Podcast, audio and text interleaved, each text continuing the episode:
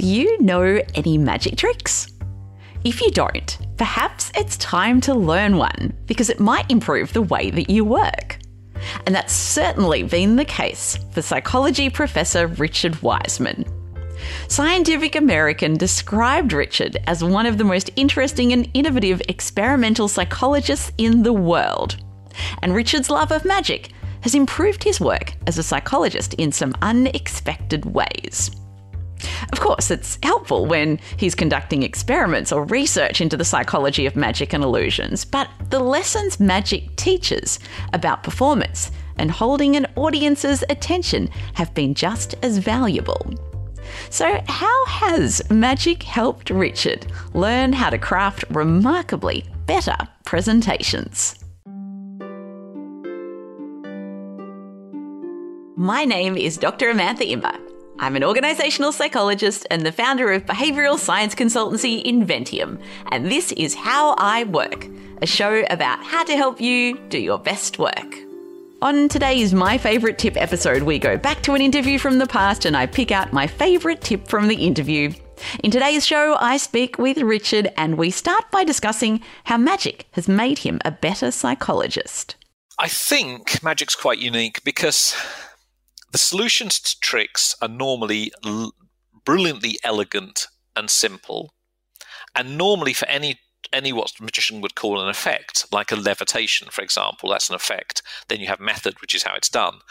There's always another way. You learn there's always another way, and that magic evolves. So the way magicians float people now is not the same as it was 30 years ago, certainly not the same as it was 100 years ago.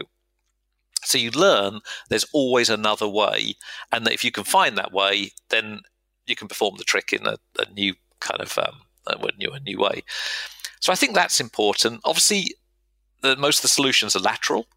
You know, there is a reason why audiences don't think of them is because they're a bit like those lateral thinking puzzles where you've made assumptions and trapped yourself in a in a little box. I think that's helpful. Um, so I think those are the the, the, the sort of obvious strategic ones. There's also, with magic, if you perform a lot, you have to keep an audience with you. And, and I think that skill, obviously, for live is useful. But even writing wise, you, you just think, how can I make, how can I keep an audience with me? And certainly when I'm writing lay books, uh, for you know, uh, non technical books, how do you keep an audience with you? Um, so I, always remember the first time I wrote, I think it was one of the drafts of the Luck Factor. I'd written something like, um, I don't know, uh, one of my studies showed that lucky people miss opportunities. Uh, sorry, lucky people spot opportunities. We brought them into the lab, we got them to do this. And my editor said, You've just given away the goods too soon. That first line, you've told us what the experiment was all about. Right. Instead of that, right. Um, we uh, did an experiment to discover if lucky people tended to spot opportunities, and the results were astonishing. And now you're hooked. Now you're like, oh, what, what did you do?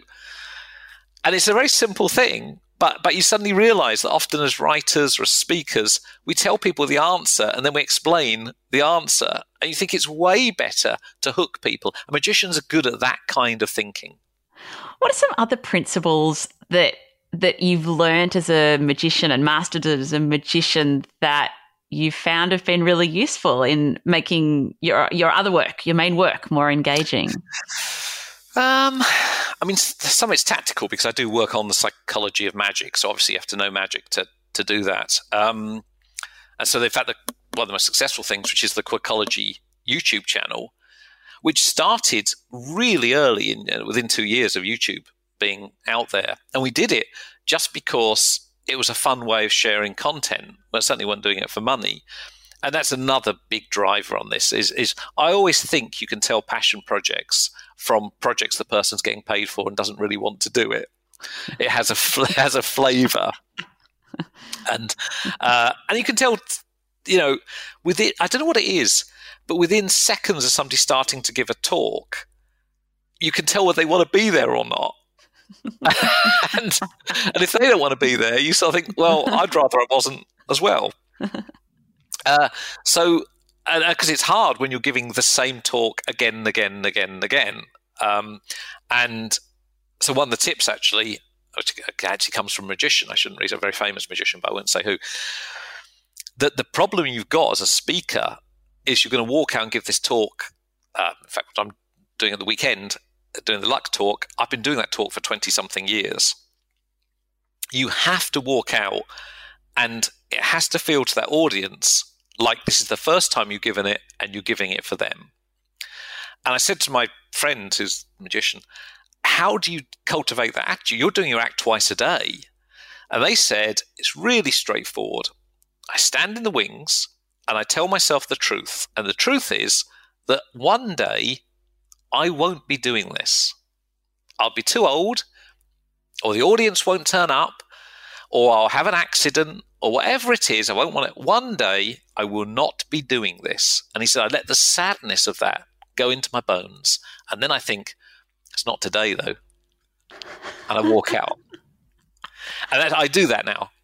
I do it because you, it, and that keeps you in that moment because you won't be anything you do, whether it's writing books or making videos, where you, I will not be doing it forever. There'll come a day when I'm not doing it, and we all assume these things are going to continue. They won't.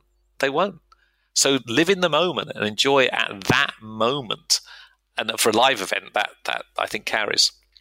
Um, so, so I think those those are all kind of magician-y thinking things. Magicians tend to be quite a a thoughtful lot. I hope you enjoyed this little extract from my chat with Richard Wiseman. If you're keen to listen to the full interview, there is a link to that in the show notes. If you're looking for more tips to improve the way that you work, I write a short fortnightly newsletter that contains three cool things that I've discovered that help me work better, ranging from software and gadgets that I'm loving through to interesting research findings. You can sign up for that at howiwork.co. That's howiwork.co. How I Work is produced by Inventium with production support from Dead Set Studios. And thank you to Martin Imber, who does the audio mix for every episode and makes everything sound so much better than it would have otherwise. See you next time.